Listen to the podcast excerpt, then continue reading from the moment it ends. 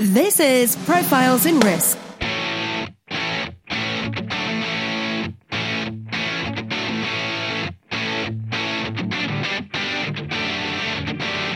Hosted by Nick Lamparelli. Every week, we interview those who risk life, limb, fortunes, career, and reputation, and those who work behind the scenes who look to protect and enlighten us about risk. You can find the show notes and other insurance related content at insnerds.com. That's I N S N E R D S.com. Now, on to the show.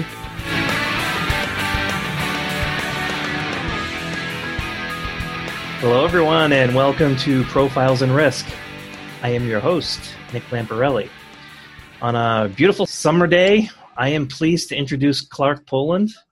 Clark is a program analyst with FEMA, and he lives in Washington, D.C., but he's originally from the Show Me State of Missouri. Clark, welcome. Thanks, Nick, for having me on. It's been a pleasure getting to chat with you in the past about some of the other challenges and, and opportunities to expand coverages and both earthquake, flood, and, and some of the other coverages of insurance, and to help talk to some of the listeners about other ways that the insurance industry can help the public at large cover from disasters more quickly. Yeah, so we, we met at the FEMA flood conference mm-hmm. in mm-hmm. Washington. You reached out to me, which thank you, I appreciate that. And you know what was what I found very interesting at that conference was I was amazed. I was expecting a lot more conflict between there was a lot of old school flood professionals, uh, FEMA floodplain managers, and then there was the new school, a lot of the private markets coming in, a lot of tech companies. I was amazed at how many vendors were there. I was expecting some conflict. I didn't see that. I saw a lot of working together, especially from FEMA, especially people like you reaching out. So I want to go into that part of it first. let me let me give you an opportunity to describe, uh, you know, give you 30 seconds or a minute. What is it that you do at FEMA? Uh, so, so my role with FEMA is I work in the uh, Federal Insurance Directorate, which handles the National Flood Insurance Program. Uh, specifically, I work with our industry management group. So, my role is specifically working with the 63 private write your own companies who uh, administer and sell the National Flood Insurance policies um, across the country. As well as working with the Write Your Owns, I work with sort of the three major vendor third party administrators for the companies, as well as sort of the network of agents to make sure that the entire ecosystem of the people who are selling flood insurance across the country are both doing it responsibly for federal funding, being good stewards of federal funds, as well as working together towards our common goals and purposes to making sure that everyone is covered against the peril of flood. We've seen so many times that insured survivors recover more quickly, communities recover more quickly, and all around it's just very good for, for the national ecosystem if there's more insurance uh, available. So that was the that was the amazing thing was uh, the willingness of FEMA, which you know being being a government agency, they could put up a wall around themselves and just say uh, this is the way we want it to be. But I was immensely satisfied with what you just described, which is you just want to make sure that after federal after natural disasters when you know uh, FEMA or any other kind of agency comes in to sort of over oversee what is going on they just want everybody to get back to normal as quickly as possible and so it seems like it's uh, one of FEMA's incentives to encourage the private market to help with that goal yeah, so so absolutely. So over over my shoulder right now, you can see we've got a, a little poster that says uh, "Let's take moonshots." So last year, back at the flood conference, we publicly announced that a national goal for FEMA and the country as a large is to double the number of structures covered against the peril of flood. So right now, there's roughly 4 million uh, structures that are covered. Um, we're, we're shooting to have 8 million covered by the year 2022. And we know that we can't do this alone. You know, there have been various estimates about the size of the, the entirety of the flood insurance market. One that I've seen thrown out there is $40 billion in total premiums if, if all the structures were covered against flood. Um, right now, FEMA writes about $4 billion, you know, give or take. Um, recently, in, in 2017, the private insurance industry has, has uh, writes about $670-$700 million, you know, kind of depending on, on how you want to define it and look at it. Um, so we know that there are so many other structures out there that aren't covered. And whether it's FEMA, whether it's the private sector, you know, just kind of going back to that same message, is that we know it is so much better for everyone if they are covered. The, the other sort of opportunities that, that FEMA gives in disasters, um, sort of our individual assistance grants, and, and some of the other things that people think of FEMA as doing in disasters, they, they're not nearly capable of making you as whole as the uh, flood insurance can. So, so one sort of statistic is um, in uh, Harris County, which is the Houston area, uh, following Hurricane Harvey, for our individual assistance programs, we gave out roughly an average of $4,200 in terms of grant money for the individual assistance program. But in terms of our average closed payment for flood, uh, it was $130,000. So you can see the vast disparity in the ability for people to come back from, from disasters. Um, and I, I don't want to speak for you, but I know I personally couldn't come back uh, without having the flood insurance or, or, other insurance. So we know that it's crucial for, for people's well being and, and their uh, futures. Yeah, I think I have $4,200 just in books behind me. So uh, that that's a huge problem. That yep. is, you know, I, I don't want to transition too far off or flood, but that was something I noticed when I lived in the state of California was when you talk to people about why they don't buy earthquake insurance. Of course, cost comes up, but there's the myth that the federal government will come in and rescue them. And that's not how it works as you just described. It's it's and and that money a lot of that money usually you know i looked at like hurricane sandy figures. There was a lot of sba loans and other stuff. A lot of them are loans.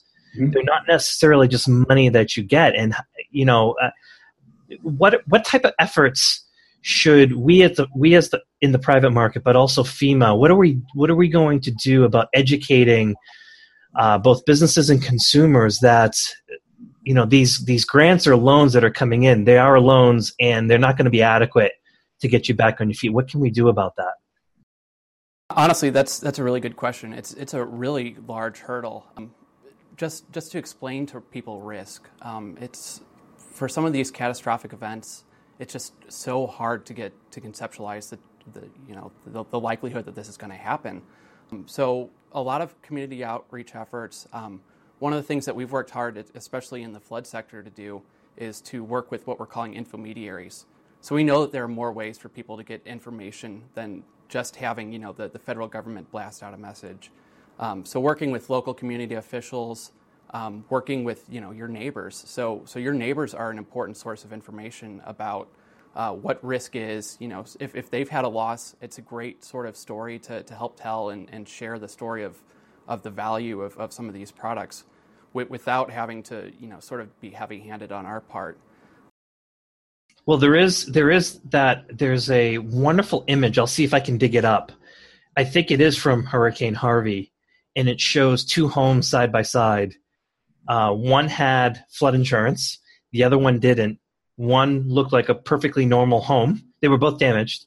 Mm-hmm. One looked like a perfectly normal home. The other one had all kinds of debris uh, piled up in the front, and you can see that the home was still slightly damaged. There was there was something wrong with the home. Uh, to me, that was like that tells it all. You know, it's like you can get back. It, it's almost like Pennywise and pound foolish. You can wait. The government may help you, but you're going to kind of live in misery for a while um, so th- th- I'll see if I can dig that up. But I- am sorry, you can continue. Oh no, no. I, so so one of the the we recently released a, a four year strategic plan uh, that goes 2018 to 2022 that highlights the agency's uh, priorities and goals. And you know, sort of three top line goals. Um, first is to build a culture of preparedness, and that's all that this you know is. One of the, the three priorities is to say, hey, we need to work together as a community um, to in- encourage people to um, reduce their risk, uh, to close the insurance gap, uh, to make sure that they're covered against these perils because these are things that we know about. And we know that that's not a message that we as a single agency can do. So it's working a lot with our, our state, our local, our tribal, and our territorial partners, um, as well as people in, outside of the traditional sort of governmental chain. So uh, the nonprofits, um, you know, a lot of the for-profit companies, uh, insurance companies especially, can value and have benefit from uh, mitigation efforts, uh, whether it's you know reducing the total loss um, or to to consolidate some of the losses um, to help set better rates. You know, it it, it helps everyone uh, to reduce the risk. Yeah. Could you talk a little bit about uh, FEMA's structure? Uh, what what struck me as well was I noticed uh, a lot of folks at the flood, flood conference walking around where it said like, you know, FEMA some branch or some unit, and they would be you know in Maine. You know, I met a lot of New Englanders uh, that way. How how are the tentacles spread out, and what what do those individual, I guess, their branch offices? What do they do? So so primarily FEMA is kind of structured. Um, with one headquarters here in, in Washington, D.C., uh, as well as 10 uh, regional offices spread across the, the country. Um, so those are kind of the, the permanent fixed facilities that we have. But one of the most incredible things that, that FEMA does um, is respond to disasters. And prior to my life coming to the National Flood Insurance Program, I, I was one of those people who would be ready to deploy in 24 to 48 hours um, wherever there was a disaster. And so fundamentally, what, what ends up happening where you've met people across the country is uh, through one of our authorities, which is the Stafford Act, um, which is kind of what we, you know, the public tends to generally think of as the disaster efforts of, of FEMA, um, is the state governor will request an emergency declaration and request that the president uh, make a presidentially declared disaster. And then once that happens, uh, once the president makes that declaration, then the whole FEMA apparatus comes into a new state and stands up uh, a totally new office, um, what we call a joint field office, which works with the, the state and local counterparts as well. Um, and we set up uh, a whole new organization to help with that specific state and that specific disaster. And uh, honestly, um, you know, I, I, love all of my flood insurance brethren, um, and I'm sitting in that office now. But I, I truly think, no, no, I, I think one of the most incredible things that we do as an agency is stand up a whole new organization um, within moments notice. Um, you know, you there there are YouTube videos online of of um, sort of stop motion of us literally setting up an office inside of like a, a, a big box store or some other sort of uh, abandoned office, and we go from uh, an abandoned, unused facility to a fully functional office staffed with hundreds of people um, in less than a week. And it's it's truly incredible the the responsiveness of the agency and the ability to respond locally and make sure that we're able to provide federal assets to local support uh, as quickly as possible. Is that a FEMA YouTube channel? Uh, I believe it is on the FEMA YouTube channel. Okay. We do have a channel um, which has a number of videos, um, including some specific stories about um, people who had flood insurance and the value that they've seen in having that that product. Yeah, I'll, I'll for the listeners that are watching, I'll see if I can find those and try to embed those in the video or put those in the show notes. And, and of course, we also have Twitter and Facebook and uh, LinkedIn and a, and a, full social media presence as well. Yeah, yeah, fantastic. I'll, I will link to all of those. Um, besides, besides the uh, the little bit of money that is granted when a natural disaster occurs, uh, what are some of the other misconceptions when it comes to uh, what FEMA does, what they can provide. Um, you know, where where do we as the public kind of we might be we might be getting it wrong. So I, I, think one of the, the biggest misconceptions is that we only operate during the disaster times. Um, so so FEMA's mission is that we help people before, during, and after disasters. And generally, people only see you know the, the FEMA polos uh, during the disasters. That's generally the only time you see us. But we have entire branches that are dedicated to to community preparedness, uh, individual preparedness. Um, so, like ready.gov, which is a website focused on uh, individual preparedness, that's a, a FEMA product. Um, we also work with, with the states and the, the locals um, to develop disaster plans, to develop hazard mitigation plans, and to just reduce overall the, the uncertainty that comes with a large event. Um, and then, of course, on the, the tail end, after there has been an event and, you know, after the, the camera crews have left, uh, we continue to do a lot of effort with with the locals um, to make sure that the communities can recover quickly, wholly, and to make sure that um, some of the, the important assets and infrastructure that people are dependent upon um, is is restored back to normal. I was thinking of Hurricane Harvey. So we are approaching hurricane season. So we're coming up to the one year anniversary of Harvey, which then transitions right over to the one year anniversary of Irma, uh, and then there was Hurricane Maria.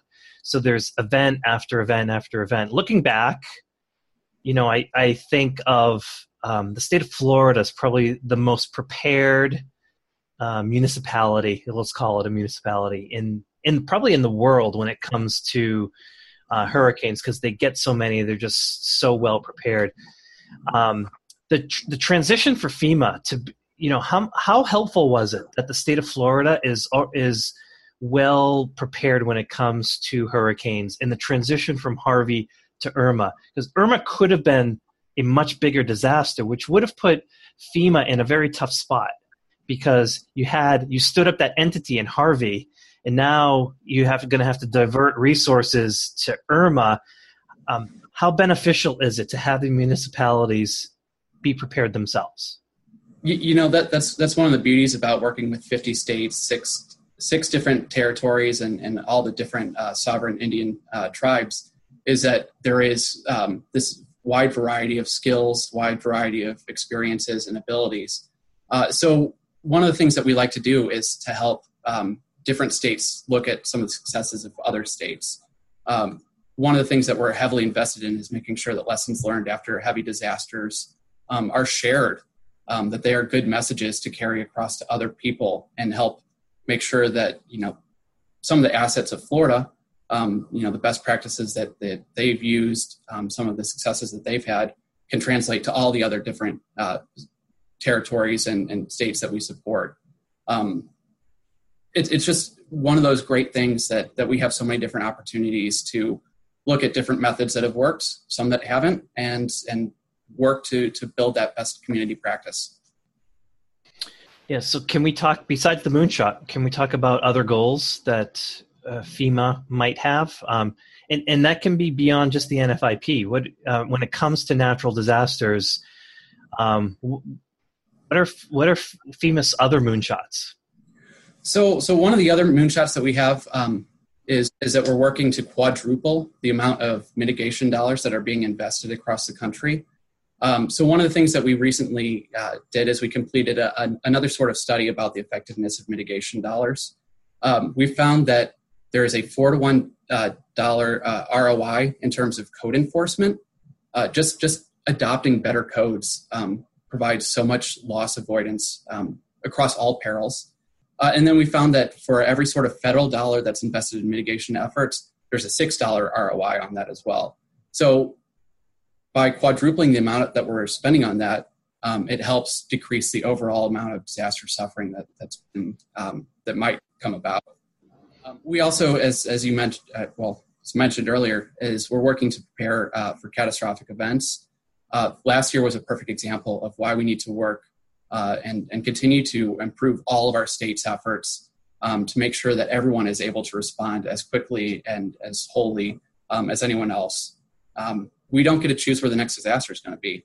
So we need to do everything that we can to make sure that everyone uh, has an equal opportunity to to have the same sort of resources and response efforts um, as anyone else. Yeah. When when you talk about mitigation efforts, uh, you know, I'm thinking back to Hurricane Sandy, and I know that on the coastline of New Jersey, there's still some homes that have not been repaired because they're uh, they're running into code issues now. So you know, municipalities now say that you know if your if your property has been more than 50% damaged, that uh, it has to be elevated beyond a certain amount, and there are folks that can't afford to do that. That is elevating a home is cost tens of thousands, sometimes a hundred thousand dollars to elevate a home. Would would there be mitigation dollars available for for those kinds of uh, disaster survivors? So, so well, I'll, I'll actually back this up a little bit and tie it back to insurance. Is one of the standard coverages inside of the, the standard flood insurance policy offered by FEMA is a thirty thousand dollar increased cost of compliance. Um, so, if if the community does determine that it's substantially damaged and now the, the home is out of compliance with the codes, um, you can be eligible for up to thirty thousand um, dollars for for code compliance. Um, that said, that might not cover the whole thing. Um, so there are other opportunities and other grants, both whether it's federal, whether it's state, um, or local, um, depending on sort of the, the source to, to help people uh, rebuild in, in a way that we know makes things safer. Yeah. Will, will there be money available to? I know that there's uh, in some areas there's a push to buy the properties. um, and, and take them take them out of the inventory, you know, and convert them to uh, parks or marshlands or whatever. Uh, would, would that be available as well? So, you know, again, it's kind of going to depend. Um, sort of the, the general aspect of, of the way that FEMA works is that everything is sort of federally supported, state managed, and locally executed. So a lot of it comes down to the specific localities um, about how they want to use some of the grants and, and the funding sources. Um, but if, if we can look back um, 25 years to the, to the great floods of 1993, which were uh, within about a month or so of, of the, the crest of the Mississippi River in the St. Louis area. Um, the state of Missouri, the state of Illinois, uh, a number of other states sort of along the Mississippi and Missouri valleys have done a tremendous amount of buybacks in the floodplains. Uh, and we've seen a lot of success with that. Um, so, being from the St. Louis area, it, it seems only natural that I was drawn to, to floods. Because um, I, I, remember the 93 floods, I remember the 98 floods, um, I remember 2008 floods and literally sandbagging on levees um, during that time. And because of a lot of the mitigation efforts and a lot of the buybacks and a lot of the other sort of floodplain management efforts that were conducted, uh, we were never able to see a uh, disaster with quite the same scale as, as that 93 floods. Um, and it just it shows as a, a success story of, of how things have worked um, positively when the whole community engages, um, when all the partners along the watershed you know aren't looking at their specific slice of the pie, but they're looking together to manage the whole watershed and to make sure that changes that one community is doing upstream aren't affecting those downstream or, or vice versa. Um, and, and I think that's a, a good example. Yeah.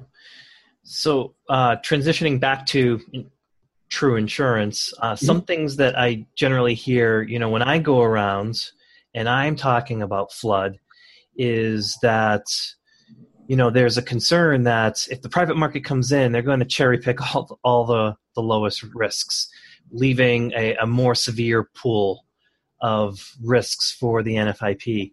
Uh, what's their general thought about that?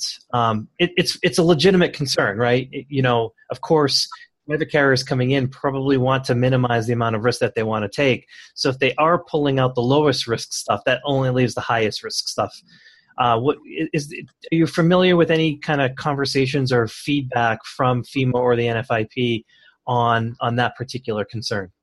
Yeah, I, I mean, the, obviously, like you said, that is a concern. Uh, it's one of the things that we are paying close attention to. Um, one of the, the recent changes that we've made in terms of the way that we operate the Write Your Own program um, is every year we sort of have an agreement with companies who are, are participating. Uh, and starting in October 1 of this year, uh, with the, the new arrangement that we published back in April, uh, we're removing the non compete clause. So it's, it's something that's removing the non compete clause that would allow uh, write your own companies to also write private flood. Um, so it's one of those things that we're we're we're very concerned about. We're we're monitoring closely. Um, but as I mentioned, uh, we roughly cover you know four to five million structures currently. Uh, looking at sort of a national inventory, um, you know, there's 100 to 120 million structures across this country. So you can see that there's so many more market opportunities beyond just what FEMA has right now. Um, along with a lot of the different ways that different companies are measuring the risk, you know, actuarial strategies, strategies, their underwriting guidelines, um, the the whole sort of gamut of, of ways that the private market, um, which can pick and choose which risks that it wants to insure, um, they have so many other opportunities that it doesn't make it doesn't necessarily make sense for them to just go for the NFIP pool. Um, because there are areas there where we're more competitive than they, you know, the private market is, uh, and there are areas where the private market is more competitive than we are. And we don't necessarily see that there's going to be a yeah. clap the entire time. Yeah. Yeah, you should come with me on my pitches because that, that, that's exactly my message. Um, it, and you brought up, you know, uh, over 100 million structures in the United States, the vast majority of which uh, do not buy flood insurance. Those are um, probably the lowest risk. Uh, it's hard. It's hard. You know, there are homes on hills or homes with uh, um, steep elevation that just have very very low probability of flooding and the private market should go after those it's something i stress all the time uh, for private carriers coming in if they're just trying to poach the nfip that's a bad strategy you know there's there's not enough there uh, and the you know the NFIP only has a small fraction of all the inventory, so I, I, I agree with you. I think that's a that's a very bad strategy. Well, um, and, and, the other thing that the private market can do too is, is they can be a lot more innovative in some of the products that they can offer. So if, if a, a private carrier wants to just add an endorsement for the flood peril, that's something that we can't do, um, having to, to offer it as a standalone product. Um, so there are other sorts of cost savings that they can they can target there, as well as some other strategies that um, we just quite frankly can't do with with our current setup. Um, so there, there's more than enough opportunities.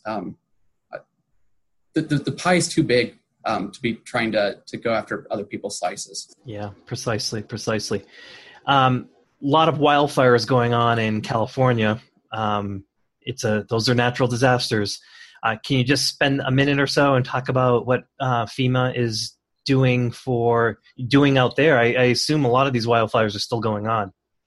Yeah, so so FEMA continues to to uh, federally support a lot of the efforts that are that are being driven by the state and some of the other federal ed- agencies that work in the, the wild wildland fires, um, such as the U.S. Forest Service. Um, and uh, if if I can interrupt you, who yeah. who who leads that effort? That's um, you know that's a little bit different than a hurricane.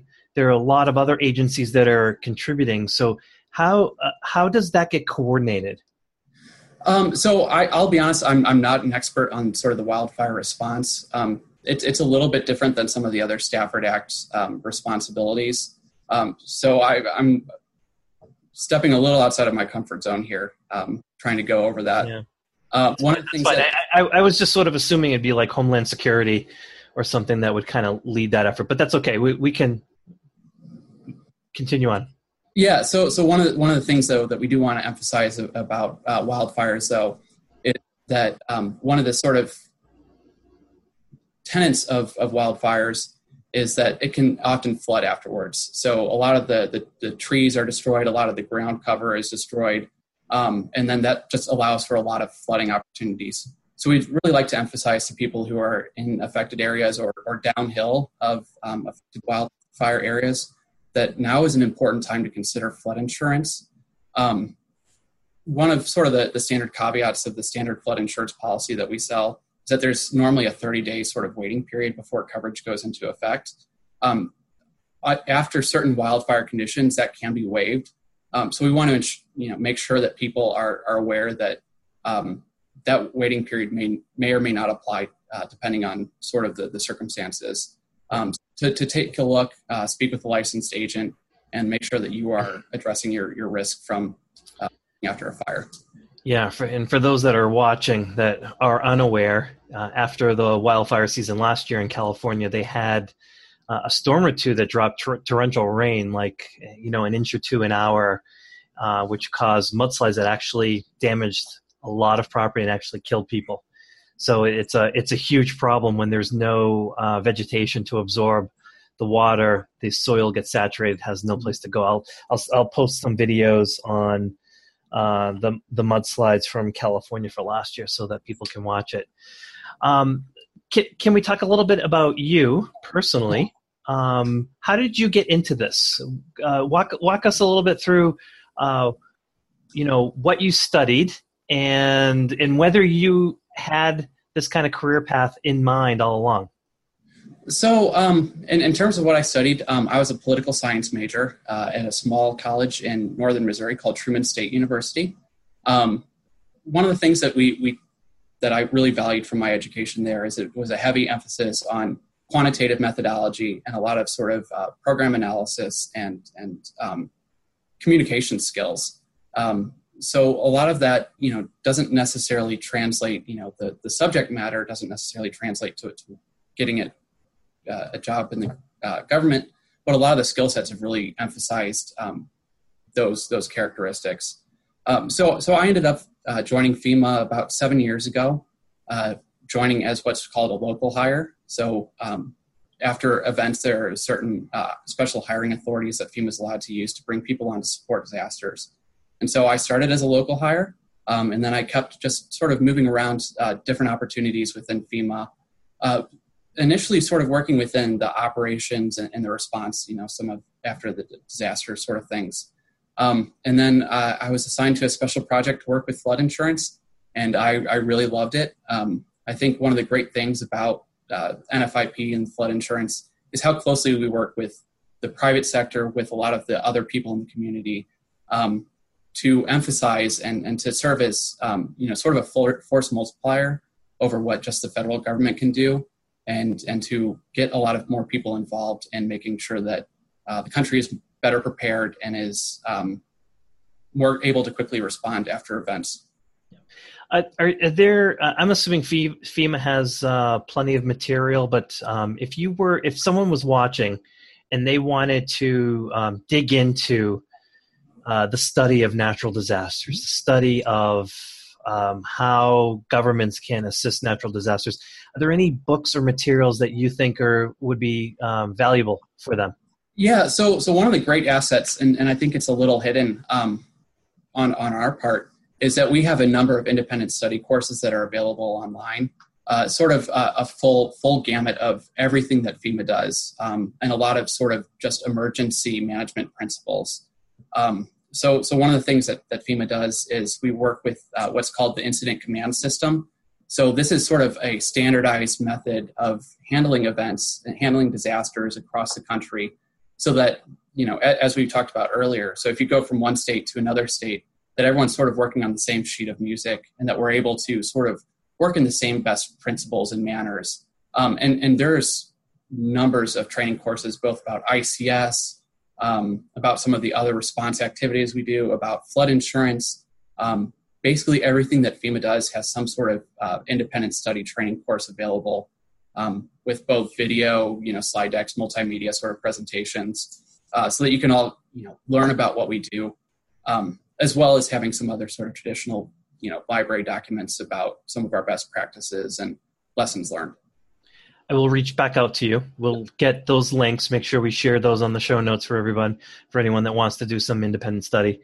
Um, so, Clark, this is the part of the podcast where we will uh, transition over to the more personal side and get to know okay. you a little bit more. We already know a little bit about you. Show me state, Truman, Truman State.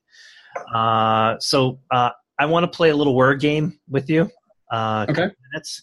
I'm going to throw you a word or a phrase and just spit out the first word or sentence that comes out. Um, so, so, so I'm, I'm gonna have to say this is making me a little nervous after that viral the guy on the pyramid game. So, I'm, I'm gonna, I'm gonna be very gentle with you. Okay. Okay. Uh, so my, my first word or phrase will be uh, Kansas City or St. Louis. Oh, um, I'm gonna have to say Kansas City, uh, even though that's gonna uh, my my mom's going to watch this and she's just going to have a heart attack about that. So, oh boy. Um, I, I, will say St. Louis for baseball, though. So, oh well, oh you will you ruined it because that was my next one: Royals or ah, Cardinals. Yeah, so so Cardinals, one hundred percent. That's that's not even a question. Okay, um, millennials and insurance. Mm-hmm. Uh, complicated subject. Um, you know, I, I, can see behind you uh, the Insuring Tomorrow book, um, which I've, I've had a chance to, to, to, read. And I think there are a lot of opportunities for millennials. Um, you know, one, one of the things that, that was kind of addressed in, in that book is the idea of how does this tie into a larger message? How does this tie into, you know, a bigger purpose? And, you know, here in FEMA, that, that's kind of obvious um, but looking at in, in insurance more broadly, I, I, think it's such a tremendous opportunity to actually help people um, to reduce disaster suffering.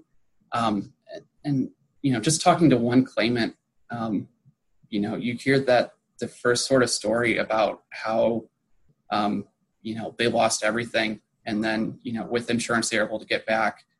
Um, I, I think that's a really compelling message that I, I, think the insurance industry could do a better job of, of selling um, it's it's just a tremendous opportunity to help people, even if you're not you know directly talking to them or, or touching them, but uh, in a way you are. That's fantastic. Um, we'll end wordplay with that because like yeah, I don't I don't think we can get any better than that. Um, okay, so when Clark Poland isn't working, what do you enjoy doing? So one of my big hobbies is uh, ham radio or amateur radio. Mm-hmm. so it's it's kind of that nerd. still exists. I, yeah, I know. So that, that's that's what everyone says. Um, so that's that's one of the things that I, I really enjoy is that it's um, you know the technological elements um, you know there's some of the challenge and, and honestly uh, a, a, lot of it is kind of you know a lot of MacGyvering um, trying to figure out things to work um, making sure that like the atmosphere cooperates and is able to uh, do what you want it to do um, so it's a lot gonna, of fun i'm going to have to link to MacGyver i'm not sure if a lot of my audience actually knows who that guy is that's an awesome uh, reference I, I, I well, that, that makes me feel a little old. so. uh, uh, I, am going to try a new question. Um, yeah. I've been wanting to do this for a while, and I just keep forgetting to do it. If you're going to get stranded on an island for an extended period of time, what's one album that you would bring with you? So I think that this is also going to be one uh, a question that's that's going to start to be dated a little bit once people you know forget what albums are. Um, but I think I would have to go with Bon Iver's album Bon Iver. Um, I, I, figure if I'm going to be on an island, I'm probably going to be a little bit stressed. Um, I'm probably going to be uh, needing something to, to, you know, keep me a little bit centered. And that's one of those albums that just, you know, I, would love to put it on the headphones, and it just helps me calm down, cool, and and you know, sort of focus and center. I'm not sure if I know Bon Iver. Yeah, so he's um kind of uh, a folksy. Um, I, I don't even know how to describe him. Um, uh, okay, but, we'll, we'll, link yeah, to it. Yeah. We'll we'll find the link. We'll link to it. I will become a Bon Iver expert before this uh, broadcast goes live. Uh, okay, so uh, common question I ask all of my guests: What tools or techniques do you use to stay productive and or organized? So obviously, um, one of the most important things that I have is my Outlook calendar. Um, so my general joke with any of my colleagues or, or anyone who's trying to schedule meetings is uh, if it's not on my calendar, it's not going to happen. Um, so I, I, cannot live without knowing what's up next. Um, beyond that, though, one of the, the, the tools that I, I, like to use is uh, I'm still very much a, a, pen and paper sort of traditionalist. Um, so I've I've got a, a, bullet journal that I use, and um, so every day I sit down and on the left hand side of my notebook, I write down my to do list. And then on my right hand side, you know, I have notes for every single meeting that I have, I'm trying to record everything that I do. Um, and one of the other things that I, I like doing with my to do list is um, working sort of a lot of client relationship sort of things. Um, if, if I'm ever working for something for one of the, the write your owns or the vendors trying to get an answer, whenever I'm writing that on my to do list, I always like to put the person's name next to it. So that way it's, it's you know, I'm trying to help that person. I'm not just trying to do that task. So I think that's one of the things that helps keep me grounded and make sure that I'm um, working for uh, customer service essentially. Oh, I like that. I like that a lot. Never really heard anyone do something like that. That's a good one. And I will link to uh, Tony Kanyas's bullet journal. Uh, okay. He, he, wrote an article on that. So that's uh, that's becoming very popular. Uh, so we'll we'll share that. And finally, last but not least, what books have you found to be influential in your personal and or business lives? So one of the things that I like to, to read about is trying to understand why people think what they do. Um, and I, I think that's especially important when it comes to risk management because ultimately everyone is having to evaluate their own risk and you know sort of the standard economic models of, of risk you know you have risk aversion risk preferring and sort of those risk neutral attitudes but um, we found out that a lot of times that those people don't necessarily think rationally, um, especially when it comes to, to risk. Um, so, two of the books that I've, I've liked to have read, um, sort of talking about the way that people don't necessarily act and you know sort of standard models, are uh, "Thinking Fast and Slow" by Daniel Kahneman, um, and then "Misbehaving: uh, The Making of Behavioral Economics" by Richard Thaler. Um, so those those two sort of look at a lot of the ways that um, people act differently depending on, um, you know, outside of this the standard sort of assumptions. Um, and then I also like thinking about um, how people act and respond during disasters and other sort of stressful events. And two of the books that I've, I've found interesting to read are The Unthinkable Who Survives When Disaster Strikes and Why by Amanda Ripley, and uh, Sources of Power How People Make Decisions by Gary Klein. It, it's I, a great conference call. Three of these books I have never heard. That's fantastic. The um, uh, could you repeat the author's name for misbehaving? Uh, misbehaving was Richard Thaler, or it might be Thaler. Okay. Uh, but it's T H A L E R. I'm familiar with his name. He, uh, he wrote Nudge, which is ah. pretty popular a couple years back. Fantastic. This is a great list. especially like uh, the two that are related to what you do on a day to day basis. That's very, that's extremely helpful. We'll get those up on the show notes. Um, and uh, out of respect for your time, um, this has been a great conversation that we've had.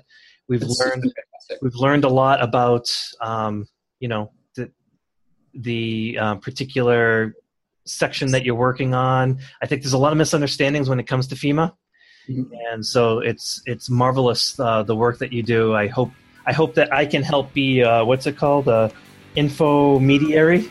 Yeah, absolutely. When it comes to FEMA. Absolutely. So, uh, Clark, I, I appreciate your time. Uh, thank you so much. My guest this week has been Clark Boland. I appreciate it. Great. Thanks, Nick.